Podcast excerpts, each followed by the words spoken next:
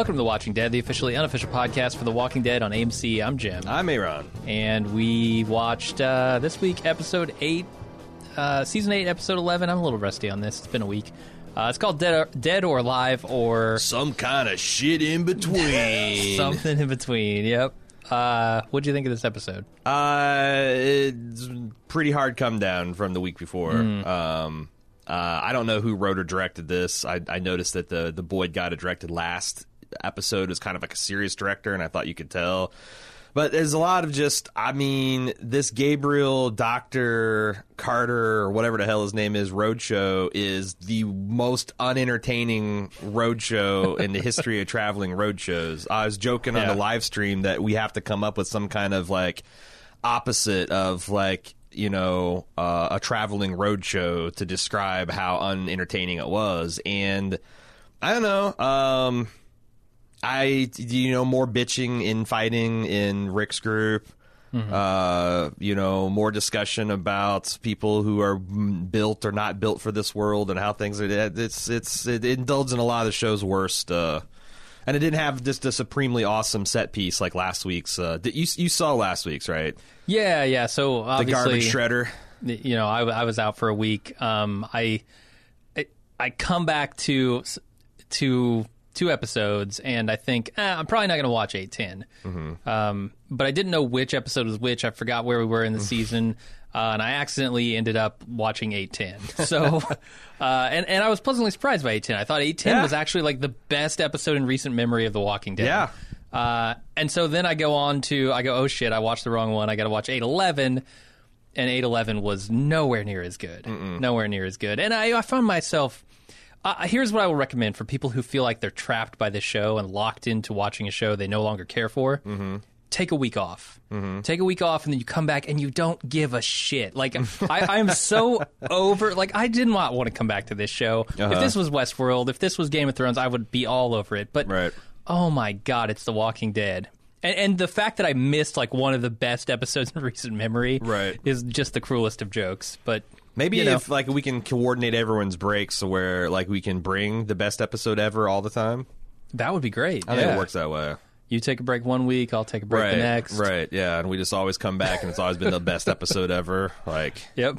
maybe maybe Scott Gimple's got some kind of crazy uh, show suicide pact where it's like as long as uh, the Watching Dead keeps talking about it, I'm going to Uh-huh. keep making bad episodes. And then see, we threatened to go away last season, and Right. quit.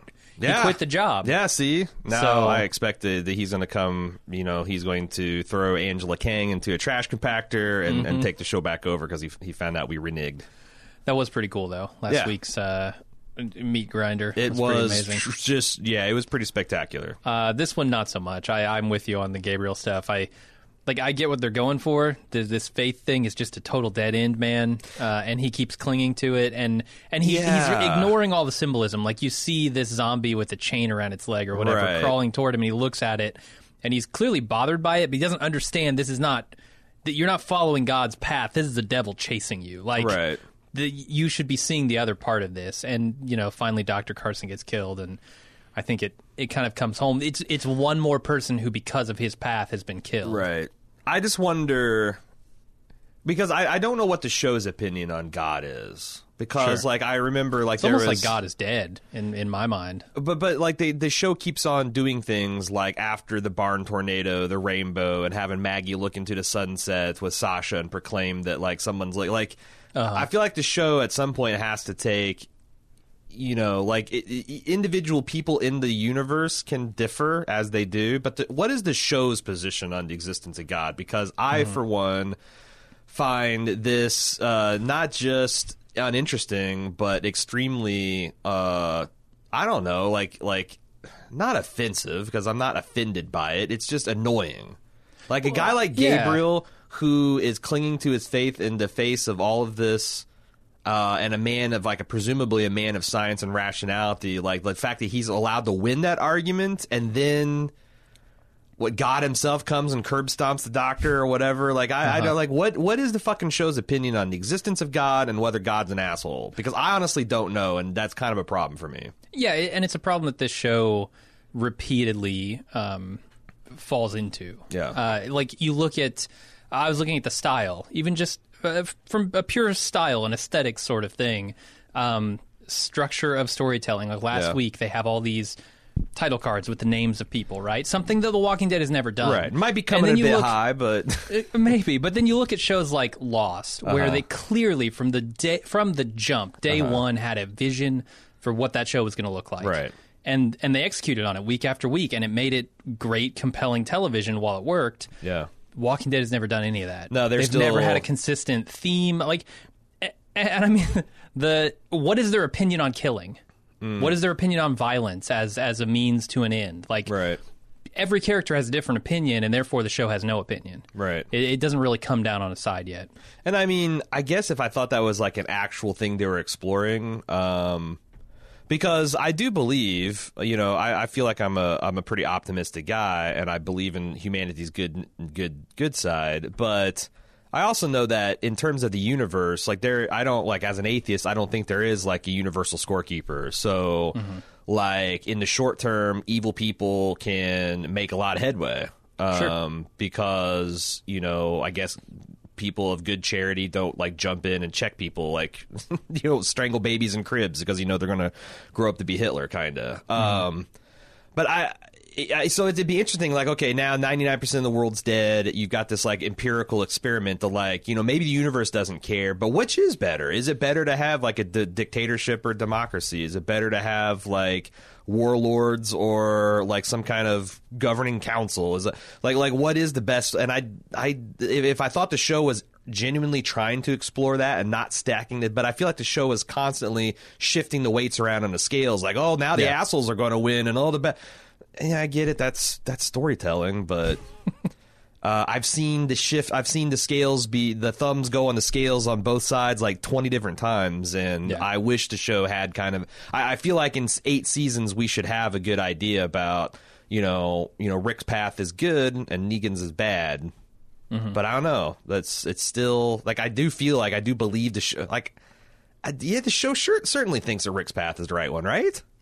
I don't even know if Rick thinks that Rick's path is the right one at this point. Right. If That's anything, he seems emboldened by Carl's death. Like, how this fucking kid? How dare he ask for peace? Like, it's it's, it's bizarre. And it's not like um, a show like Breaking Bad where those things are intentionally questioned. Like how how far across this line can you go before it becomes bad? Right. Um, before a person doing sort of bad things for good reasons Yeah. becomes just pure evil. They don't really get to that yet, or they they haven't gotten to it yet, at least. Yeah.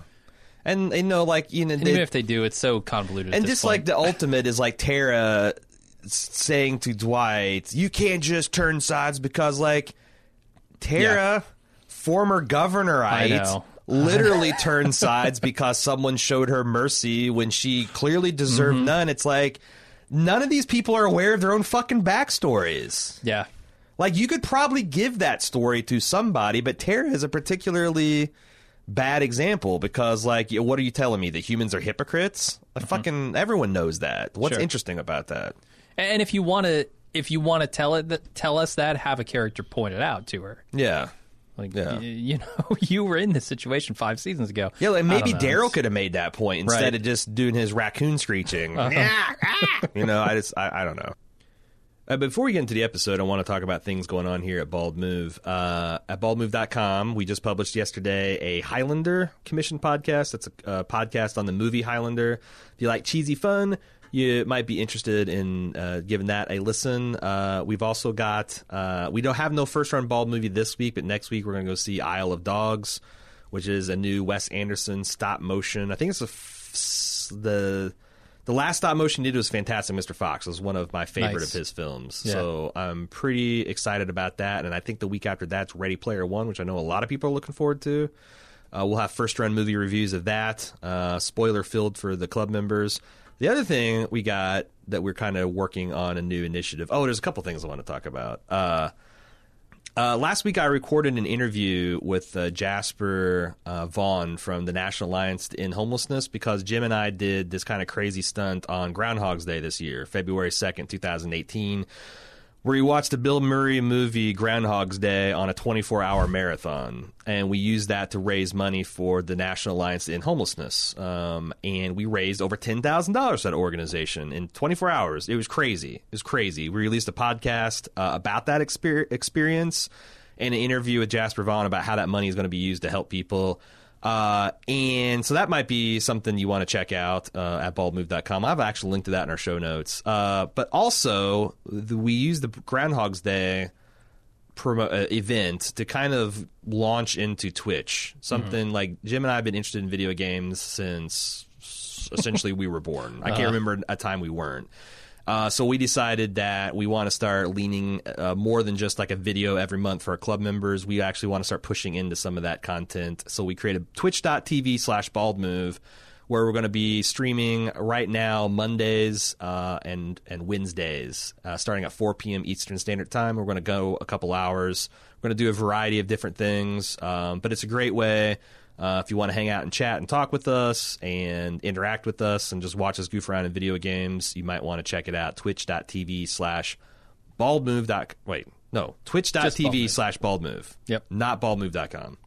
Uh, we want to get into the recap? Yeah, let's do it. Okay, Dead or Alive or we start off with uh, that. So when I was watching this, the scene is we're seeing a out a patrol that's looking for the Alexandrians, and some new information comes over to Waves, uh, and they get it, and they're saying like, you know, this is an orange situation. We need to spread out in a standard search and cover routine. We're looking for, you know, it turns out a green jag. Which did you get that as a Shaun of the Dead reference? A green jag. Yeah, that was their. They went over to his stepdad's house to get. Uh, that was their escape vehicle. Oh, oh, You know, green jaguar. to yeah, yeah, the green jaguar. right. Uh, so apparently it's a it's a Shaun of the the, Hmm. the zombie fan in the in the room didn't get it. So, um, but I, I kept on like I was like, well, wait a second. They just have like an like, there's an orange situation for people. They got like all these coded words and like what's a standard search and cover and. And I'm like, they didn't explain all this, but on the other hand, like I remember during like the prison arc, we constantly made fun of the fact that how Rick has n- had no plans. Like they don't practice a standard evacuation drill. They don't practice this. They don't like like stuff that they. Yeah. So like maybe uh, here I'm like, well, you know, they're they're they're doing the thing that I told them they should be doing. I don't need to see it. I guess I don't need to see Negan drilling the soldiers. Yeah, no, I, I think Negan's group comes across as far more organized Yeah. than any of the Alexandrians have been, especially when you've got rogue elements Right. within Alexandria. Like, Although you got rogue elements within the Neganites now, the Saviors. yeah, that's true. Uh, they pan down below the bridge, and we see that Daryl's people are just narrowly avoiding these patrols. Uh, Tara finds a zombie and flings it onto Dwight because she gives no shits. Yeah. Uh, and it just just demonstrates that Daryl's barely in control of this group, and Rosita is kind of like squaring off with Tara, and you think, oh no, it's the two malcontents. What's going to happen? Uh, any comments, or should we move on to the aforementioned broken down Jag? I, I kept looking in the, the first few episodes or the first few scenes in this episode Yeah. Mm-hmm. for things that would connect to the previous episode. Like, are because because I watched them out of order. Actually, I watched eight eleven and then eight. This is a bit of a rewind. Uh, yeah, because it goes back to you know the Alexandrians escaping from Yeah. the tunnels in Yeah. the first episode. Yeah. Um, so I I kept looking for it, but it never really came. There was No. nothing that connected the two, No, and that's the thing. Like, which is fine, I suppose. Well, it's not because this this haphazard jumping around in timelines. Uh, this does have the side effect of destroying any momentum that you do manage to build. You know, like I, I hate to keep saying this, but like, I mean, if you have stinky parts of your plot, they're just all stinky. Maybe cut them out. nah, just disguise them. But otherwise, jump around but, and but you, disguise you them. could also just kind of like cut cut the stinky parts into the. You know, that's how you make Right. sausage, right? Yeah, yeah. You sc- you take some of the liquefied meat and the rat droppings and the pig anus hair, and you throw it in an intestine, and it's hot dog. Hot dogs are good, right? Yeah. Um, I, I just kept on when I was watching this. I'm like, oh man, like how much of this stuff should happen, has to happen. How much of this would have been better if it was intercut with the other stuff, and we actually because like you had some momentum, and you're right. You're kind of like, okay, what happens next? Mm-hmm. Well, wait another week. We're going to now rewind and tell you this other storyline that you were not invested in. So yeah, and it doesn't help that like anytime the the a like the A and B plots don't really feature anyone we really care about, except for maybe Daryl and Judith. Like the For this C episode? plot, the C Yeah. plot is arguably the most important one. The one that's that's Maggie at the hilltop dealing with, you know, how Mm-hmm. the, how to Yeah. do this prisoner stuff, and Carol and Morgan struggling over the soul. Like, but it's like solidly the C plot, and all of our characters we give a shit about are there. So Well, it almost seems like they they think the longer, the more important something is, the longer they need to wait to reveal it. yeah, Um, which is totally backwards in my opinion. You should have enough important developments in your Yeah. plot to see you through reveals week after week after week. Yeah. Like that's how you get people watching the next episode. Not, I guess I got to come back six weeks later to see if Glenn is alive. Right. You know. Yeah, like like Negan and uh, and Rick's moral duel should be the center point of this season. Yeah. It should be the A plot for every episode, and then you have B plots that kind of elaborate, expand, or contrast on that. Instead, they just you know it's like a Morse code line. You get like A A B B B B C C A A. You know, it's like it's like all intercut and they're not even intercut. It's all mixed into separate episodes, and I don't like it. I don't like it. Haven't liked it for years. Uh, so Doc Carson, right? It's Carson. Doc Yep. Carson warns Gabriel that his eyesight is in jeopardy if they don't get this, uh, and he's got like frog eyes, hypnotoad eyes going this whole episode. They don't get his fever under control. They're lost. Their vehicle's broken down. Uh, Gabriel asserts that God's leading the way, and the Doc is not amused. The whole time, a zombie on a chain is sneaking up on them slowly. Uh, then we cut to credits and we come back and the, the, the chain zombies is dead on the ground. Like, Yeah, they've killed it, I guess. so why was it slowly sneaking up to them throughout the whole? Are we supposed to? I, it's just supposed to be ominous. I think um, it's supposed to be. In my mind, Hmm. Like I took said, it as a representa- representation of the devil. The you know, devil? that he's not got his eye on. Um, but uh, some when did Gabriel escape? Did that happen last, last season? Oh, season? yeah, yeah. That actually that- happened, or is that inferred, implied? No, here? it actually happened. He decided that he realized what his purpose was is to take Carson and get him to Maggie so he can tend to her ruptured uterus, and Uh-huh.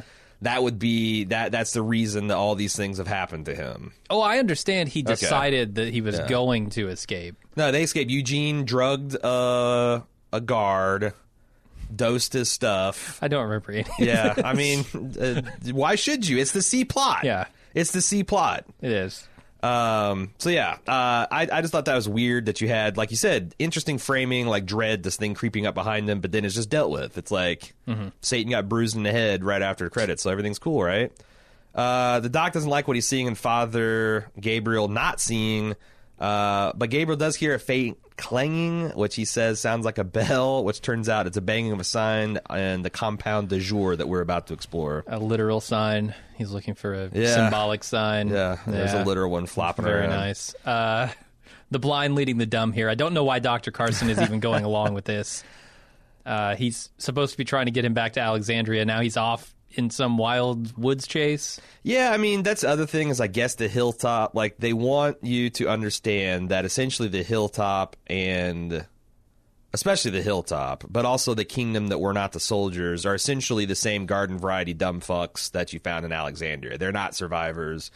They're not good at this. They probably mm-hmm. haven't been out in the field that much. So I mean, this reminds me a lot of like in uh, Indiana, the, the Indiana Jones and the Last Crusade, like when uh, Indy's father and the museum curator get together, and they're just just a bunch of doddering, old, bumbling, like, oh, I don't, you know, they're just like. Ah, just, just their their, their shtick defeats the Nazis. Like they, they they accidentally spray inkwell over the gunner's eyes, and it blows up a I don't know, fucking bomber's going to drop the arc on Germany or something. I, I, I, it just reminds me of that, and it's like, no, this is it's it's written as broadly comedic, but I wasn't laughing. Yeah, Uh, were you laughing? No. you having a good time? not really. Uh, Daryl's group of Alexandria refugees stops to rest and have a fight about why Dwight is still breathing. Tara's being a giant dick about it. Uh, even Rosita steps up, is like, "Hey, girl, Carl died like an episode ago. Let's Oh. pump the brakes." Oh no no no! It would be fine if she said that Carl died an episode ago. What she says is, "We just The lost kid. the kid." Yeah. I mean, way to really feel like united group here, not using the kid's name. Do you think that? I mean, I I kind of think they're going to try to suggest that Rosita has never felt like she is a full Alexandrian. Like you know Okay. her That's her fair. her moving into Alexandria was the was was Abraham and her hitting the skids. Like she hasn't had this like group come together kumbaya. Yeah. So that's kind of cool. Like Okay. if I, they I can, if they can that. take that character note and keep building something interesting, so she eventually has a moment where she does come together for the community. Or Mm-hmm. I mean, she said she believes in Rick Grimes, but I don't know. Uh, meanwhile, the hilltop prepares for war. They're swinging up corrugated aluminum panels over their wooden stockades. Uh, no doubt, freshly smithed from the blacksmith's forge himself. He's in there just pounding corrugated aluminum panels out. Maggie watches over the whole operation, and Morgan and Henry are on guard duty. Uh, Rat faced Jesus opines that he doesn't like the way the kid's staring at him. Uh, and uh, Henry responds, "Which one of you fucks killed my brother?" and Rat faced Jesus goes, "Gulp." Morgan thinks uh, they should tell the kid who killed his brother, uh, and that he's of this world, and killing doesn't bother him. And Carol's like, "But he's a child. He's not fine, and you aren't either." With all the kids that Carol has traumatized over the years. I mean, I'm pretty sure I've heard Morgan on the other side of this debate. Oh, absolutely. Four or five times. Yeah. Yes. Like this. I mean, I, we're not going to do it, right? We're not going to have this conversation. We can't. We're we're going Because to do. Because then be we guilty- are The Walking Dead. Yes, yes, and God damn it, we're not. We there is a difference here. There's a difference. Uh, we're better than that. Um, Negan interrogates Dwight. Uh, no, no, not Dwight. Uh, Eugene. Uh, he kind of suspects Eugene might have had his his soft head and soft heart might have had uh, uh, something to do with the doctor and, and the priest escaping. And he goes, "Well, when I find them, Dwight, I'm going to get the story out of him. I'm going to beat it out of him." And uh, or sorry, Eugene. I keep calling Eugene Dwight, and Eugene's just kind of shitting his pants. Uh, he then, after he's already on thin ice, makes what I thought the monumentally stupid calculation to ask how things went at Alexandria. And Negan rightly, I mean, that's the thing. Like, Negan's essentially like, You're not thinking of betraying me, are you, Eugene? Because that kind of talk is like betrayer talk. And Eugene's like, Oh, no, I'm sorry. Clearly. Yeah, I, I just Eugene looks like the most guilty man in existence here. Yeah, And I don't know why Negan doesn't put the bat to him to get the true I guess because story. he delivers, he keeps like. I suppose. Um, and he says, okay, now I need you to make bullets. I'm going to make you uh, head of your own output post, and you'll have protection and wives to cook and massage you, and lots of wine. No, he says absolutely not. I cannot trust you Yeah. with more than an ounce of wine. Firearms and alcohol do not mix, uh, Eugene. So no. What's You can- Eugene's wine habit up to at this point? I, I, he might be up to like a glass a, a glass a day. oh shit! He might just be pounding that shit back. Wow. He might go through bottle, bottle and a half a week. um, Gabriel is searching for this new compound uh, for some useful shit. He's kind of like staggering around. He's he's newly blind or going blind. Hmm. Uh, he finds some notes about this guy who's apparently a ham radio operator, but he can't read them. Uh, It's and- Jodie Foster's dad from Contact. Yeah, yeah, like there's ham radios and telescopes. bounced her signal child off home. the moon and Yeah. refracted it through the telescope, and he talked to someone in Saturn. And uh, the, I mean, this scene was just incredibly frustrating because it's it's the doc saying. This is bullshit. This is from a deranged man, and uh, Gabriel insisting that it means something, and that this is this is a man's life work, and they and like n- it it doesn't it, it doesn't actually make sense. Like the doctor finds a radio operator who's taken every pill and put a bag around his head and killed himself. Like, um, I mean, I guess is this like score one for the doc? Uh, at this point of the scene, sure. because Gabriel like nothing about I mean I don't I don't know like Gabriel he finds these notes and they were useless but then he finds medication and they're not useless Right. but ultimately the doctor gets shot so it's all useless I I don't Yeah, know yeah. what the thesis is here No, I mean that that's the thing. The the tension here is I guess supposed to be like is this a sign from God or not? And is Gabriel on the right path or not? Um and I, the reason I said I think the show's final opinion on the the matter is that God is dead is because Dr. Carson's killed at the end Right. and Gabriel's dragged away weeping, Right. you know, to go manufacture bullets for for Negan. right so the Negan side yeah, I, I mean, if if the show has an opinion, that's what I feel like it is. I thought it'd be funny to take all these Doc and Gabriel scenes and put like some zany sound effects and a laugh track. Uh-huh. Like when the Doc comes back and deadpans, yeah, that didn't happen with the radio operator dead in the ground. You could just have, ah! Uh-huh. and uh, you know, and later Gabriel asserts that, oh God, we're still on God's right path. People can go like, oh, and then I, I think that'd be fun. That'd be fun. Put together, put an '80s intro in front of it. That you're going to get a million views on YouTube. Mm-hmm. So take out into the bank. Uh, Dwight reveals that Negan has a, a swamp area that is a no go for his people because it's too fucking dangerous. And he Right. says that's the gap we can exploit. Tara says, well, that sounds too dangerous and we can't trust Dr- Dwight. Several of the Alexandrians agree, including our favorite, Carhart. Uh, Dwight says, hey, I didn't just turn, I killed people. Uh, and then not only that, but one of my lieutenants got away to tell Negan I'm a turncoat, so I'm here to help you beat Negan. Like, I felt like that maybe mixed up the thing. Like, if you're saying I've turned and I'm with you and I'm this is an altruistic conversion, then maybe Oh. don't bring up the fact that plus it's too late for me to go back anyway. Yeah, I have no choice. Yeah, I can't double turncoat now. Duh. right. Like Jesus Christ. Um, and then that seems to be good enough for Daryl, who says he wants to try the swamps while they leave the bulk of the survivors behind. Um, so yeah, they're gonna they're gonna have a commando unit go in and wade in with sticks to try to find all the zombies. Yep. Uh, Maggie gets some bad news about provisions back at the hilltop. They're going to have to cut rations by a third just to make it through the week. Maggie says, Is that with the prisoners? And the lady's grim face says, No, it's worse if we include them. Uh, and they all, this also is a scene where Maggie's like uh, holding her torn uterus while she looks over at the baby that they kidnapped from the, Right. ne- the, the saviors. So it's like establishing that, yeah, Maggie's, this Maggie, the mom, is still a thing. Yep.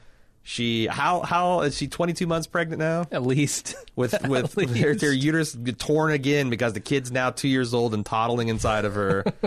uh, but she's still got a flat trim stomach. Yep. Uh, Gabriel just found a bunch of antibiotics this guy's hoarding. I don't know what the doc was looking for because these things looked like they were just in open sight. Like that's as a doctor, you'd think the first thing he'd see is this colossal collection of pill bottles, but he doesn't. Yeah. And he exclaims, "Oh man, this guy might have saved your life." So retrospectively, all that mess you're talking about and making a difference is true. Right. And Gabriel's just super uns. Did, you find like Seth Gilliam's acting to be especially grating? Uh, not not grading, just also not great either. Or maybe it's just that he's very effectively in being a smug prick. He's Yeah. just, just really playing a smug prick, and it's working for me. Uh, Dwight, uh, he's Which I try- guess he, he needed to for the big build for the end of this episode, right? I guess Like you you want to see him so certain in pride goeth path. before a fall. Don't you? Exactly, did- yeah. Don't you ever read the Bible, Father Gabriel? Come on. uh, Dwight says to Daryl, He would have probably thought he was being humble though, following God's path. That's true. That's true. He's the Yeah. penitent soul uh, kneeling before God. Uh, Dwight said everything he did was for Sherry. Do you remember her? She was like from two and a half seasons ago. I don't even. I honestly Vaguely, couldn't. yeah. I couldn't. I couldn't give the police a sketch She- if she, was a wanted murderer. She I think had red hair and smoked in the hallway with She him. definitely in the smoked in the stairwell. hallways. Yeah. she definitely smoked in the hallways. But uh, whether she's red hair or brunette or even blonde, I don't think she's blonde because then I, I think sh I would s- remember her as being matchy matchy with Dwight. But Yeah. Uh, and he says that she's still out there because after he let she let Daryl go, she took off to the hills. Um, I don't think I saw her survival skills. I don't. I mean, and I don't think being held in a room and drinking and being worse, forced to wear cocktail dresses and heels improved any of that survival skills. Yeah. I think she's dead. Probably. I don't. I don't think she's out there. Uh, but Daryl's like, okay, whatever. They arrive at the swamp and it's super scary because there's lots of waterlogged and moss covered mud zombies. Yeah, not the gross, the grossest waterlogged zombies I've seen. So, no, yeah. That Yeah. that was like. Are you remembering the pantry, the the basement of the food bank? Yep, the, That was- the bloat walker, Yeah, that's pretty Was- bad. hideous. These look pretty fresh considering. Yeah. Um, Tara, uh, cementing her position as lead prick in the episode, refuses to volunteer for swamp stomping. Uh, why? Oh, probably because she doesn't trust Dwight to be left alone in survivors. Maybe I'm trying to find an altruistic bent. Maybe I I can't remember if they were going to leave him behind or not. Uh, it seems like they were because I know she eventually he's one of the ones that she's guarding, and I wish Mm-hmm. I don't know the way they portrayed it is like she was just kind of being difficult and stubborn. Yeah. it wasn't like significant glance to Dwight. You know, like I'll stay by and to look after you know whatever. Uh, plus, also Carhart. I mean, I've seen him hold a rifle and shoot people. Mm-hmm. Like, He's also a big man. yeah, why is he staying behind? He's not useless in a He's, fight. he's ti- He's got tired feet. he's got tired feet. yeah, they haven't slept. He's That's on true. his ten minute break. He's not getting giving that That's up. true. God These- damn it! these- OSHA says These dogs are barking, son. so Gregory, this piece of shit, uh, begs to be let out. Uh, and then the Christopher Walken impersonator comes and also complains that they've been good boys, but Maggie's apparently still. I think I think she took one of them out and shot him. Is Yeah. this is this the one that she put in the coffin? Is this the one? No, the, is she talking? I'm trying to figure out the timeline because they said last night. So are they saying literally this is the same day? Uh, oh, that like like this is essentially the same day that happened last season. yeah. Okay, it's it's. Mm-hmm. hard for me to to keep all that, but yeah, that that's because I at first I thought maybe she was killing like one a day as a way to manage resources, or there's gonna be some Soylent Green shit or something, but I don't know. Uh, and she goes, "Look, long." The Walken impersonator says, "The longer you leave us in here, uh, the the the more we're gonna start like the enemy." And she's like, "Well, you guys are the enemy." Yeah, no, I'm with Maggie all the way up until she changes her mind. Oh, so you're okay. I'm on team let these people starve if that's what your group needs. If that's what it takes, yeah. uh, Rosita, ha- I'm gonna so, so we'll, we'll get to that debate later. Um, Rosita has a swamp zombie scare, and oh man, here comes a bunch of them. They're all slowly rising from the water, and it's real creepy. Uh, and then Daryl and Saeed just kind of wade in there and go to work. Mm-hmm. And I mean, there is nothing exciting or interesting about the way any of this is staged. That's true, yeah. Like I, I get it that it's coming from one of the most eye-boggling spectacles of recent memory, but holy shit, you've got you're not even trying. You're not even really trying here. Uh, meanwhile, Tara spitefully makes Dwight go kill a zombie. Okay. Uh, the doc says, despite the fact that this uh, antibiotic has brought your fever under control in 15 minutes, uh, that you're still going to lose your vision. And Gabriel continues to let God lead the way. He clumsily knocks over the stupid piggy bank thing that he's been like mock shaking throughout the episode, and reveals car keys and a detailed map, and he just is beyond smug about it. Yeah. I mean, god damn. like that's the why this timeline is so fucked. Is like you know Gabriel's on his his death's death's door with this super high fever and 15 minutes of oral antibiotics, and he's he's his fever is under control. I just. No one cares, man. Yeah, no one cares about I, any of I this have a hard time even coming up with jokes because I just Right, don't care. yeah, I yeah. just don't care. Yeah. Uh, so yeah, God's still there. He's still directing his uh, Gabriel's footsteps and his his his weird arm movements that uh, he just jerks out and knocks piggy banks over. Uh, Dwight apologizes for Denise. Um, Uh, what does that map to? I think this is the area because they're just lost. They They're have a just fucking lo- map to I- the area. Is it a map to like the the guys because they have to go off property to get his jeep? Yeah, I don't know, but they A 'cause map the- to his garage. I, am but I'm saying you're right. They had a fucking map in the car. Yeah. I think it's the right map. I don't know why this handwritten map would be any better, but they assert that's car car keys and a map. So yeah, I don't know what the map's to. Uh, maybe it's a more detailed map. It's got like you know they can't read maps. They just it, it's all given in like you know go down yonder till you pass the Shell station, then take a right, go a mile or two till you see the red barn with the green barn star, and then like because that's how you give directions in the country maybe Yeah. but they're not in the country. They're in Metro DC area. Uh, so whatever, man. Dwight apologizes for killing Denise to Tara. Yeah. Uh, Tara trains her gun on him and threatens to kill him, and then actually takes a shot, and she misses from like six feet away. Well, Uh, she she made the classic mistake of saying the line, the the smug, cool line Right. before shooting. Right. You got to shoot him and then say the line to no one in particular. Right. They actually stage a pretty exciting run through the forest for like Mm-hmm. as exciting as watching Tara chase after Dwight. Like, I don't know how they did. I'm assuming they laid tracks and they just, you know, steady cammed it while they were running, but like there was a neat kind of parallax and like the the trees blurring. Like I'm like, this is how did they make this more exciting than the, the walking through the zombie swamp? But they did. Um, Got to give credit where it's due. Uh, they both mutually run smack dab into a savior patrol and have to hunker down underneath a tree to avoid it. Uh, we're going to leave them here for a minute. The doc goes to find a car. Uh, Gabriel sees just enough of the banging sign through his weird toad vision that uh, he thought was a bell that's clanging around to read that it's a warning about traps. And just as he screams the warning to the doc, the doc does indeed step on a bear trap and goes down. And zombies are everywhere, man. They're just on him like in a minute. and uh, the doc's fighting him off the best he can. We have a Han Solo Lando situation where Gabriel has to shoot the zombie off using the Force. Yep. Uh, and he does it. And Carson's like, I can't believe you shot that zombie. And Gabriel says, Well, I had a little help. Uh-huh. And then he kisses himself, makes the cross, and points up at the sky like you know notice NFL guys do. Sure. Um, yeah, yeah. Like he's, I don't know. I, do you want? Do you, do you got a joke here? I mean, this is not this is not uncommon in Sure. TV shows. Like this is not the first time this has been pulled. It's not the last time. No, it's like I gonna said. happen. It's the hand. It's it's the Han and Lando. Wait, wait, wait! I Right. thought you couldn't see. Yeah, so I I don't want to give him too much shit for doing it. Mm-hmm. Um, it's just like it, it just feels too easy of a thing to do. Like Yeah. they're not they're not even trying. They're just leaning on old tropes. Yeah. So uh, Dwight reveals himself to the saviors at Tara's prompting and says he's been hiding.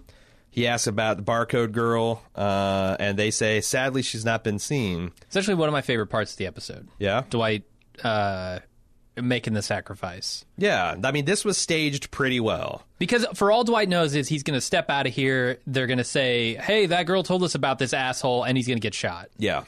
Uh, Yeah. In order to try to help Tara from getting Right. caught. Right. He's, So he's this is a selfless and take note the writing actually serves this they've established Yeah. that this swamp is a no-go uh, he is emerging from the swamp They're going to check out the swamp because it's the last place and he goes i've already been there like like Yep. this is minimally effective storytelling sure. uh, it all lines up, and it is, it is even staged believably. Uh, and now that he finds out the barcode's been killed, he could potentially be a triple agent. Mm-hmm. I, I'm morally certain she's still alive, though, She's got to be. Yeah. because it's going to. There's going to be later in the season, like a standalone Dwight episode where you find out that this girl's been found. She's got an important message that she can only relay to Negan, Right. And then he's got to try to figure out a way to offer without looking and guilty. nobody has a radio. They can't raise Negan on the radio. Right, She's got to right, deliver right. it face to face. Right, right, right, right. Like I, I just, just, just brace yourself because that's that's going to come, and it might even be good. Like that seems like a pretty intense bottle episode. Now that, that I'm, if they can, if if they could believably have some set pieces, and but it just, I don't know. Yeah. It's about the execution. Yep, yep. Uh, so he, uh, Daryl, uh, and Rosita roll up, and Daryl is outraged that Dwight was allowed to get away, and he loudly vows his revenge, and he just makes these angry raccoon noises until he notices Carhart rocking Judith and covering her ears because Uncle Daryl's getting angry. Said a curse word. He did. I think, yeah. He did. He said, uh, you know, I'm to kick his ass. Oh, so I'm sorry, little ass kicker. I didn't mean to offend you. Uh, and he backs off, which I also thought was weird because his whole arc this episode was one of judging Tara for being maybe a little too bloodthirsty. And like Daryl's learned his lesson, like Rosita, Daryl's learned his lesson that when he tried to go to Vengeance Path, it like fucked over the whole group. uh but then all that's thrown away, and then you know they had the thing about Sherry, and like you know I'm just doing this for Sherry, and you owe your life to Sherry. But there, it's like he throws it all away, and it's just all fuck. You know, he's back to fuck Dwight. If Daryl's just angry about Dwight, Daryl uh, Dwight dies. Yeah, Like yeah. he died like an episode ago. Yeah, I guess the only thing keeping him alive is his usefulness to them, and Right. like most of the characters have seen that that is at an end. Uh, but I guess Tara's mind has been changed at this point. Right. Uh, yeah, I was trying to think. Maybe, maybe I'm being a little. Maybe I'm being a little too harsh I don't know if there is such a thing with this show. because I'm thinking like, okay, maybe that is the lesson that Daryl like he wants him dead, but he until everyone's safe and until the fight's over, he's still a resource that can. He's kind of like seen the Negan light. Yeah, he's a are a resource that can be used rather than just thrown away. But yeah, I don't know. That's kind of stuff I'm I'm I'm guessing at. Uh, Doc and Gabriel get in God's own Jeep Renegade. Uh, and just as they prepare to pull out, the saviors find them. Gabriel, as he's loaded in chains into the back of a pickup, still asserts this is God's path. Mm-hmm. Carson agrees, and he goes, I think I know what you're getting at. And he sees an opportunity to pull the guy's gun, goes for it, gets shot dead, and Gabriel just loses his shit. I will say I kind of didn't expect that. I didn't expect him to go for the gun and it just to immediately not work. Yeah, I thought I thought where they're going is mildly insulting, where the doctor's just going to get on board with the, the and he's going to get out this gun, he's going to shoot people, and Yep. And it's all going to work out for him. and then Gabriel's going to be shocked and be like, "I don't think this is how God works," and the doc's like, "Well, you know, I don't know." right. But my guy, I, I'm I'm a Buddhist, and uh, one of my gods is Shiva, and they're totally down with this kind of behavior. So it's all about destruction and death. I fuck, man. I yeah. So what I don't get is why, after so many affirmations of faith, does Gabriel just instantly crumple here? I understand that they've said it that like this was his his fucking crusade, which I thought was a little bit of hasty cons- plot construction myself, but.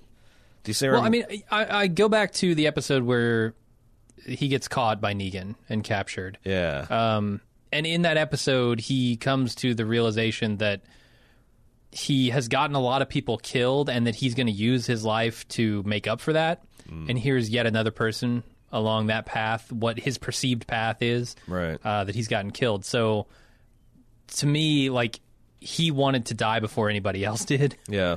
and he was unable to do that, and it's crushing to him. And he's like putting on a brave face about being blind because the doctor had a line like, "Don't you? Aren't you not afraid or even angry that you've been blinded in this fucking world?" Right.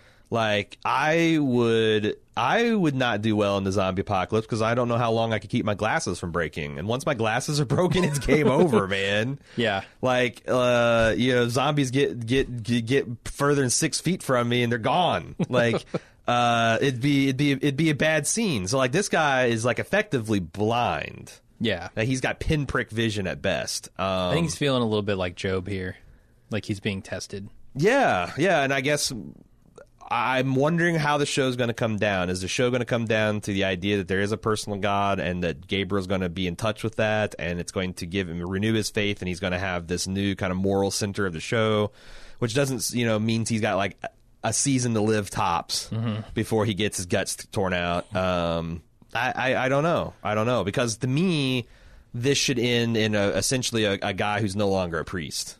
He is finally he has had the Yeah, final I- humiliation of you're just a man. You're just a fucking man, and you're no better or worse than any of them. You just gotta go out there and keep trying and keep surviving. Just survive somehow.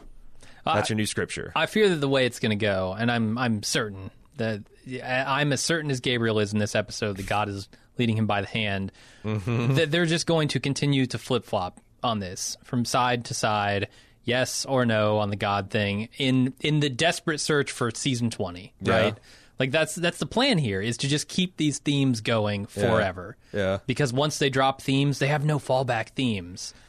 They really have two themes in this show. One That's is true. is God alive and should we kill? Like Right. That's it for the last three seasons, people. That has been it. I mean, and, and I, I, I was thinking about that in the shower today because that's, that's what I do in the shower. I think about what I'm going to say in this fucking podcast. Uh, like, what do they have beyond that? Because if it's just Rick going around getting into adventures and solving them, it's kind of like a twisted cross between Star Trek: The Next Generation and Kung Fu: The Legendary Wanderings. Like, Uh-huh. you've got this guy who's morally right in everything he does, and he goes around and he meets people who are either in needing of saving or oppressing and needing defeating, and he does it. And then that's the episode, and you move on. Mm-hmm. And The Walking Dead doesn't want to be that No. But they've kind of pigeonholed themselves into that. Like they could have long ago pivoted into, you know, this is a story of people living in a zombie apocalypse and they've achieved society and stability, and we're now going to tell fairly conventional stories through that prism. Mm-hmm. You know, we're going to tell stories about love and loss and heroics, and it's going to happen to be. But no, they're still fucking arguing about whether it's it's it, in this world it's wrong to kill, Right. And whether you can have a black and white view about that kind of morality, or whether it needs to be more shades of gray. Like fucking, we live in the real world. We that's like fuck. I mean. You don't think that there's people having arguments about whether people should live or die in this real world? That's what politics is. Sure. Like we all the time decide who's going to live and who's going to die and who's more important and whether we should have to wear seatbelts and motorcycle helmets and whether healthcare should be free or mandatory or what like like we're, it's, it's like Jesus Christ like not to put too fine a point on it but we're always talking about life and death. This is not a unique or interesting thing to be talking about in terms of zombies. Sure. uh, I'm with you, but that seems to be the road they're going to take. Hey, if you like Bald Move and you like our coverage and you wonder, how can I support these guys? Because I know when people listen to free podcasts, uh, the number one thing on their mind is, how can I pay for this thing that's free? Yep. Uh, and if, if that's a burning question, the answer is surprisingly simple club.baldmove.com. Uh, you can sign up for a monthly subscription and you get tons of bonus content. For example, Jim and I watch The Walking Dead live every 9 p.m. Eastern Standard Time. Uh, we watched episode live. It's a lot of fun. We make fun of the show. We make fun of the commercials, and you can synchronize our live watch up with your watch using our live watch sync technology. Uh, and it's like we're sitting on the couch ribbing The Walking Dead with you. How great is that? Uh, it's one of the many awesome features at club.baldmove.com, including ad free feeds, extra bonus uh, video and audio content, uh, VIP access to the forums, tons of stuff. Check it out at club.baldmove.com. Uh, Daryl and his posse finally make it to the hilltop to a hero's welcome that is quickly harshed as news of Carl's death is relayed. Enid, in particular, loses her shit. Maggie tries to comfort her. How loud is Daryl's voice in this scene? It's so loud we don't it get to out hear it. everyone's eardrums, and we just, you know, Well, we don't get to hear it, but Enid's like a hundred yards away, Right, and she hears immediately the Carl's dead, right? Yeah, and just breaks down. Uh, she, she's an expert reader in people's body language. Yeah. she saw the slight slump of his shoulders and knew that that meant Der- uh, Carl was dead.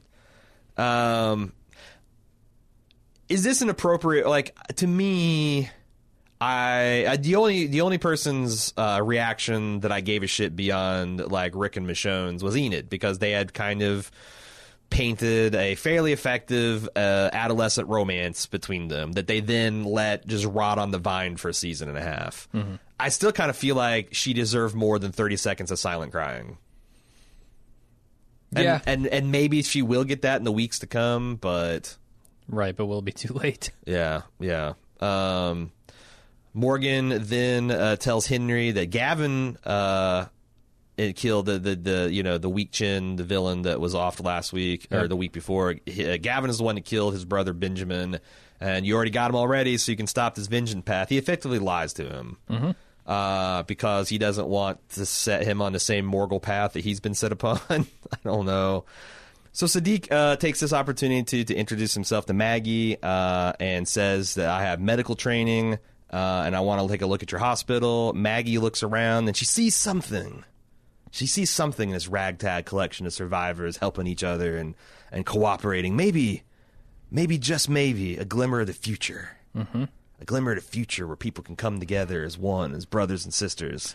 Yeah, Maybe. and it changes her mind. I see all our eggs now in one basket. I see Negan having a limitless number of goons and bullets, Mm-hmm. and I'm not as certain of victory as she is. But you know, who am I? Uh, we then go to Eugene's compo- uh, uh, uh, outpost, and one of Negan's redheaded wives, quote heavily quotes around wives, tries to butter him up. He shuts it down hard and asserts what passes for dominance for him. Uh, Negan then bursts in with Father Gabriel, says it was Dr. Carson all along, and uh, you know Eugene tries to unshit his pants. Uh, Eugene also gives him disappointing numbers for the ammo that he's producing. And Negan doesn't like it, so he comes back and says, "Well, we should have. Have you ever read Lord of the Rings? You remember the siege of the White City uh, and how the orcs like uh, launched their fucking heads and body parts and, and demoralized them? It'd be super cool if we did Lord of the Rings, boss." Uh, and and yeah, it's essentially yeah, load up zombies and shit in the catapults and launch them over the. That's that's pretty cool. Literally, It's medieval. gonna be cool. I want to see. I want to see the plan in action. Yeah, I, I think it, it's going to be. It's either going to be if it's just straight up, it's going to be cool. Yeah. I also think that with their budget constraints and the lack of talent on the filmmakers, it might just Yeah. be high comedy. it definitely could. Like, like if you want to make another funny supercut, like like have some Benny Hill music ready to go, Mm-hmm. uh, or yakety sax to for for the, the, the high speed zombies being launched action. Um, but Negan likes it. Negan immediately sees the military application of this pl- uh, plan. Um, Gabriel then, in despair, says, I thought I was on the path. I thought I, I knew what I was meant to do. And Eugene hilariously says, You have, and so have I, and I get sorting. um, Maggie says they'll be releasing a small number of prisoners at a time for work, exercise, and medical. She says this to Shame on you, Gregory and the uh, Christopher Walken impersonator, and they'll have a quarter rations, one quarter portion, just like the rest of them. Uh, Gregory says, well, "Shouldn't we consider evacuation?" And Maggie says, "In our moment of triumph." You say how can we win? I say how can we lose? And then Rick walk or gate. Then Rick is announced walking up the gates. Is it the show itself? It's like you want to see how you lose, Maggie? Let this fucker back in the gates. He's going to snatch that defeat from the jaws of victory. Um, I I'm not quite sure. Like I know what the show wants me to see, but I'm not seeing it. Like I I would like to see the grim determination of a free people to win at all costs. Mm-hmm. And what I see is a poorly staged Renaissance fair that's going to go to war with a hard with with like with like hardened killers. And I don't know. Yeah, I don't know. I, I really don't see them win, winning this, especially with their dwindling numbers and resources. And because I, I does the, the Walking Dead realize that like you don't win wars by being good and nice. Like you can you can definitely fight for good and nice and and, and correct and righteous principles, but the actual fighting Sure. requires yeah, killing other men and women yeah, to death. savagery and and and dirty yeah, fighting. Yeah, and, and- like ripping them apart with bullets in painful ways and dehumanizing ways. Um, and I feel like this show is like kind of like I don't know, selling the hilltop is like they're going to be like elves from Rivendell, just like dancing through, and they're above death, and I don't, I don't know. It kind of rubs me. It kind of it kind of comes across as naive and makes me think that they're gonna they're gonna lose. And so the other thing is like you're critical of Maggie's decision here. And I'm, and that's what you just voiced is why I'm also critical of Carl's path. Yeah. Um, his his proposed solution to the problem is just to be peaceable and love everyone. Like I, Right. I don't see that working in this scenario when you're faced with a villain like uh, Negan. Like So- you certain like like the, the idea that there'd be like I guess mercy for a guy like Negan is something. I mean, I think it's but but you're right that it has its time and place, and the middle of the battle is not the time or Right. place. right. Like I mean, it's an interesting discussion about what you do with these people after the war because Yes. you're right. Being open handed in uh in victory usually seems like if I if I put on my student of history hat on, that's the way to to get peace and stability. Yeah. uh, to try to you know put in uh, to, to try to try to not leave them devastated or just round them up and kill them all, but to actually make the you know give them a stake in the society that you're trying to build. Um, but now I, I I don't know. I do think that what we're supposed to understand is that she's going to use this as like a workforce and that hopefully that a lot of them will join up with her and they'll be like twice as strong when Negan comes. It's like a battle between essentially evil Jesus and the Christopher Walken impersonator. Um, but I don't think they're articulating that very well because yeah, it does seem like she's just she's just making a choice at the expense of her people for these other dudes.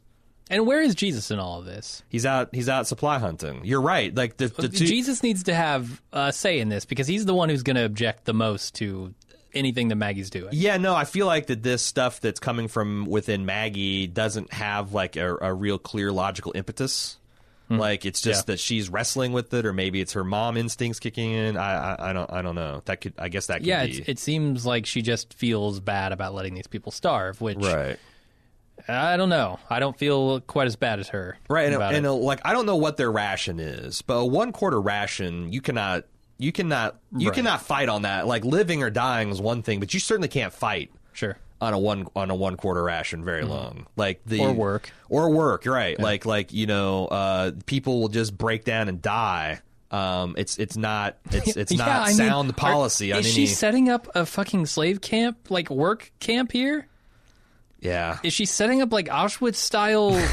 work yeah. Camps? That's, I mean, that's, that's what that's the the blacksmith is working on. He's working on the gate that says "work makes free." Yeah, I mean, so- that's the implication here, right? Is that she is unintentionally think- creating these death labor camps? I think that them getting out to work and exercise and get medical care is more of like a parole system. Like if you come out and demonstrate your value, maybe it's, it's less of a slave camp and more of a parole system. But But there's a very you can- fine line Oh. Yeah, yeah. Very fine. That's what I'm saying. Like they could be exploring some of that stuff that's fundamentally more interesting than whether Henry becomes a killer or not. Because Sure. that's the thing. Like I think there is an even interesting point with what Carl, what like Carol and Morgan are are are talking about. Like this kid has been raised; most of his living memories are going to be of the zombie apocalypse, and the idea that he's going to be really like there's some. I think it's it's scary thinking to say that there's something intrinsic in us that makes like killing objectively wrong. And that that's something like that's something that's very very cultural and actually kind of new to human civilization. The idea that just you know the idea that death is something that should be avoided at all costs. Um, and they're pretending like a kid that's not raised in society is going to have their same hangups. I don't think that's true i think that's something that civilization has to continually fight for if we want to keep civilization um, but it's weird. It's almost like The Walking Dead's opinion is it's an inevitable. Like like no matter what you do to humanity, it's, it's just irrepressible. It's always going to like yeah maybe if you wait a couple thousand more years for civilization to reemerge, we'll we'll rediscover Jesus and all this other nice stuff. But it's certainly not a foregone conclusion. Um, anything else, or should we get to the the hammer? I'm ready for or it. the baseball bat of the episode where ne- Negan's uh, got a he's got a whiteboard and he's teaching basic zombology. Uh, he holds up Lucille. He sticks it inside a zombie and gets it all covered in uh, in death and slime and says, "This is the way forward. I don't have to beat someone to this. I just have to nick them." And they join the other team. And Hilltop's going to understand it's my way or the highway, dead or alive, or some kind of shit in between. And that's the episode. Yeah. So it looks like Oh, all of this, there's going to be some biological warfare in the weeks ahead. which I'm excited for. No, no, that's a but- cool. That's a that's a legitimately interesting plot thing to be introduced. Sure. The, however, the development of it has been ridiculous. Yes. Right. I mean, this idea that Father Gabriel got covered in guts after many, many, many people have been covered in guts, never Right. affected adversely. Right. Right. Uh, all of a sudden, they they decide, oh shit, we got half a season to figure this out. How are we going to go from zombie guts have no effect other than camouflage to zombie guts are potentially lethal? right. Well, I don't know. Make one person get sick from it. Yeah. like it. It's such bullshit. The rules are continuously changing on this show. Yeah, I wonder if they're because I got to see the exact implementation of this plan before I like call bullshit on that basis. But like again, the other thing is like, yes, this is a cool idea, but like, what if Bear, uh, Bear McCreary decides to score it to? I mean, Yeah. obviously he's not going to, but what is the cinematic equivalent of doing that? Yeah. because a roll of the dice half the time you're going to get the combination of writers and directors that are going to give you the cinematic equivalent of yakety sax for this what should be a horrific last stand of the good of humanity against evil like yeah cool concept i've seen them wreck lots Yeah. of cool concepts Yeah. uh, so we'll see we will see uh, that's the episode All right. I- do, do we have this uh, the the the e the mythical Uh, email yeah. of the week you've carefully sorted through? I Cannon for gold. There, there weren't like a ton of emails, which I'm grateful for. yeah, I noticed that it seemed like the switch, like the email switch, has been turned off ever since Yeah. we've done the which. Which is fine on this show. Right, I'm, I'm the- okay the- with that. Almost would say that we engineered the situation to to get the result we were looking for. Almost. Yeah, you do definitely Almost. still have a chance to have your email read on the show, but Because we were we were debating whether we should just do email of the week or we should just play uh, Benny Hill music behind the feedback section. Yeah. Uh, and let nature take its course. We decided to, you know, take the, the more direct hand and go the email of the week. I, I will say though that the ratio of emails sent to emails read on the show has not changed much. uh, we now read one and get like ten, Yeah, right. uh, whereas before we got a thousand and read a hundred. yeah, right, right, right. so uh, you you still have the exact same chance of having your email read. Watching Dead at baldmove.com if you'd like to to vie for the coveted email of the week. Yes. Uh, given the limited selection, I picked this one, uh, which I actually liked. Doug B writes in, and he's he's got a few paragraphs here, so bear with me. Uh, th- that's the other side bonus of this is we can give more attention That's to the right. single email. Let that email breathe. Yeah. All right. He Doug B says, I started listening to your podcast while I was in the middle of season five. Started your podcast from the beginning of the series, and I listened to you discuss the past episodes while I continued with the series. I was enjoying The Walking Dead at the time and wanted to get more content. Looking back, I think that the end of season four and beginning of season five may have been peak of the series. I thought you both gave good criticism and feedback, but was a little more harsh than I would have been at the time. Then The Walking Dead went on the descent to the garbage that it is now. I had to quit the show at the end of the mid season finale of season 8.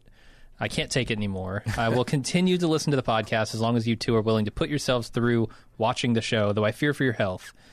Uh, I came up with this theory sometime uh, while listening to the two of you complain again about the mess that this show has become Again. during season eight. Uh, AMC had its first breakout show with Mad Men, which was about a protagonist that should be unlikable since he was such a bad person, but we rooted for him anyway. Right. Then there was Breaking Bad, which was an outstanding show about a protagonist that was unlikable, and he slowly descended with bad decisions until he became the antagonist of the show. AMC has taken it one step further. Instead of doing that to a character, they did it to the show itself. the Walking The Dead Walking Dead is the villain. the Walking Dead had its flaws to start with, but we were all rooting for it to be successful and good. Mm-hmm. Instead, it's become so bad that we are now rooting against it. The show itself has become the antagonist. This became apparent to me when the comic series went to a whole other level with the introduction of Negan, and the television series went the other way and is now on a level equal to or less than Z Nation. Oh, it's it's way less than Z Nation. I mean, just talking about because, like I said, if the average episode of The Walking Dead was like last week, that's a watchable show. Oh yeah, That's a show Oh, where yeah. you can have fun and laugh at, and like, oh my god, I can't believe that's so grace, uh, gross and over the top. And every once in a while, like by accident, they'll get you with an emotional beat or 2 Mm-hmm. It, I I wish I wish that the dev- devolution of The Walking Dead stopped at that kind of level of quality. yeah. But unfortunately, there is no there are no brakes on this train, and there's the bridge is out, and we're in free fall. Yep. Uh, in, con- in conclusion, he says so either AMC has brill- brilliantly gone meta on all of us, or they are a bunch of people that don't know what they are doing and stumbled onto some great shows that other channels uh, passed on by mere luck. Which of these sounds more plausible? I mean, it's it's it's a fact that uh, Mad Men and HBO were essentially projects that everyone else passed on, and a fairly visionary AMC exec decided to like, hey, we don't want to be America's movie classic channel anymore. We want to get some original content because we've seen the writing on the wall. That's the way this thing is going, and they they hit they hit uh, with shows with good pedigrees and and good creators, and they had and I, I the other thing is they had it again. They had Yeah, Robert Frank Kirkman Darabont. heading this really award-winning, thoughtful, and stark, bleak uh, zombie apocalypse thing, and they had Frank fucking Darabont and his whole crew Mm-hmm. to tell a compelling and realistic and emotionally centered story about that. And they didn't want that. They did not Right. want that show. That show was too good for them. And when Frank came back and said, "Wait, you want me to make 13 episodes with the same budget I made 6? What the fuck?" The rest is history. The rest is history. Everything else has been brutal and we've seen it in the special effects budgets. We've seen it in the quality of writers and directors they bring in. This beyond the actual cast which I don't want to give the show credit for because Frank Darabont cast the original people, and you know, um, I don't know. I mean, I guess like Jeffrey Dean Morgan was the last inspired piece of casting, Sure. and he is good. Yeah. Like they fucking nailed it. That's a Negan. Yeah, and I think the the impression that I got of Jeffrey Dean Morgan early on was one that he is he's moving away from, which I appreciate. Like that that guy who bops around and y- you know the, the flamboyant, ridiculous character that he is What- in front of people he's trying to intimidate. Right. Um, getting to see the behind the scenes stuff with him and his own people. Uh, that's been a lot more And like the the talk with him and Rick over to CB, I thought was Yeah. excellent Yep. too. Like you know, Negan's at his best when he doesn't have to be the like. Ba- like Negan on hydraulics bouncing and Right. making, you know, or some kind of shit in between. Kind like when he just leans into that lazy Negan stereotype, he is is not nearly as interesting as when he's fearful or he's he's mad or he's you know or he's actually starting to take a liking to some psychopathic little kid. Um, yeah, I don't know. Uh, I, that's what I'm saying. Like, I think his theory is exactly right on. And for the life of me, I don't know why The Walking Dead. I don't know why AMC Studios chose to go this path. Because, because it looked like the path to profits. but what if they had a show to 18 million people were watching? It was also a critical darling. Yeah. and also they were now. and they had they had shows begging to come to them to be made, Right. Um, And they from, had- from highly acclaimed creators, and they had like a 10 year plan that was going to actually lead somewhere and give like you know like like like like build to something i mean you know it's we act like it's a foregone conclusion that no one would take the walking dead seriously but i don't think that's a, in, in a world where the biggest show on television is about fucking ice zombies and dragons uh and people being raised from the dead and it, like like I, I think that there was definitely room for a very adult zombie show, and AMC just choked on it. Yeah. absolutely choked on it. But that's it. Thanks for sending that email in, Doug B. Uh, and of course, that's the end of the email section. Yep. Uh, Watching Dead at baldmove.com if you would like to send in some more feedback. Uh, someone sent a feedback in last week uh, complaining that we're not doing the spoiler section anymore. Oh, that's twice as much feedback as we do on the show. We'll, we'll read it next week. No, No, I just want to say, like, I'm not opposed to doing a spoiler section. I just think that after the death of Carl, I don't know. Like, like, correct me if I'm wrong. If you've got a, if you, if you want to have a spoiler email of the week, send it in. I'm just saying, like, we're not getting a lot of people wanting to analyze the difference between the comics and the because the Venn diagram. Like, yes, they are continuing the remix things from the comics, but like the core what Robert Kirkman has said is the core thrust of the series has been removed mm-hmm. from the TV series. So to me, that would be like covering Game of Thrones books in the show when in the show they've killed off Daenerys and Jon Snow. right, right. Like, okay, I don't know how everything's going to end, but like, I assume the Song of Ice and Fire somehow involved these two or them as individuals, and now they're dead. Okay, so maybe the books we can throw them out the window now. Sure, sure. Uh, the best theory I've heard on that is that Judith is essentially going to take his place after a flash forward because that might put him put Judith somewhere near the age that Carl was at. Not 'Cause Carl's still exactly supposed to be kind of a little boy. right in the comics, yeah, Right. in the, the graphic novels. So getting Judith up to Carl's age, she might be able to sub in for him somehow. Yeah. Um, that's the best But thing I've heard about it. But even then, like you, you lose all the baggage of the stuff we've had in previous seasons. Plus, it's just a it's, that, it. that's a complete capitulation to the viewpoint that we, you know, Char- Carl was a val was a was a centerpiece to the story. We just didn't want to pay him. Yeah, He was getting a little uppity, demanding money and wanting to be paid as an adult. What the hell does he think? He's 18 now. Uh-huh. Uh, get rid of him. Like that's that's the thing. Like that's not a that's not a story. That's not a decision made in service of the story and in service it- of the universe. That's a, that's a that's a decision that's nakedly about money. it says a lot about my about this show and just how badly they've screwed it up that I am actively hoping that Lauren Cohan is going to leave the show Yeah. and leave leave the entire production high and dry. And and and they will be like, "Oh fuck, we have filmed a lot of important stuff with Maggie leading up to the end of the season. Now we don't have that actress anymore. What are we going to do?" Right. Uh, I, I'm actively hoping for just as much chaos and bullshit Well, behind the scenes Yeah, Nina as and I, possible. Nina and I talked about that. The fact that like this is starting to leak out, and like people on Instagram and Twitter, the stars. Uh-huh. She's themselves. got a new pilot uh, that I mean, she just filmed. But like, here's the silly part: you have been building tracks that make Maggie very politically important to the show as Absolutely. a character. Yeah. and now that her contract's up, this took you by surprise, and you're going to have to what hastily lay tracks in some other direction. Why not just pay the woman? Yeah. You know, like Gary Payton said on an Instagram, just pay the woman. You've got the fucking money Yeah. you know. But then they, if they do that, how many of the old like you know? Then does Andrew come and soak them? Does uh uh does does Norman come up and soak him? Like they've they've got to pay. They got a lot of mouths to pay, and like this is something that like a lot of these shows, like you know, Friends had a thing where it's like all of them got all the friends got together and like you got to pay all six of us the same or we're all walking. Yeah. Seinfeld did the same thing. Walking Dead's got a million cast members and they, they they can't do that, and they didn't have any exit plan, so fuck them, I guess.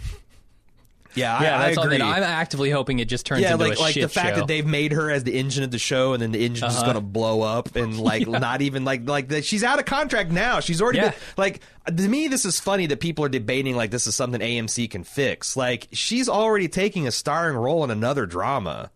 There's no Assuming that fucking pilot way hits you're going gets to picked get up, yeah. yeah, that's the, yeah. It could be a shit show, but like Right. if that gets picked up, uh, you're not going to get more than an episode or two out of her. Yeah, and you're going to have to pay her So to get that episode or two. Yeah, that's. I hope you guys thought all that stuff through. I hope they didn't. I hope it just goes I- up I in a did- flaming Of course wreck. they haven't. Of course they haven't. Uh, so yeah, that's it. We'll be back uh, Sunday night for another live watch, and then it all starts up again with the pod, full podcast and letter of the week and all that stuff. Mm-hmm. Uh, follow along all that stuff at baldmove.com. Uh, until we see you again, have a good one. I'm Aaron. I'm Jim. Later.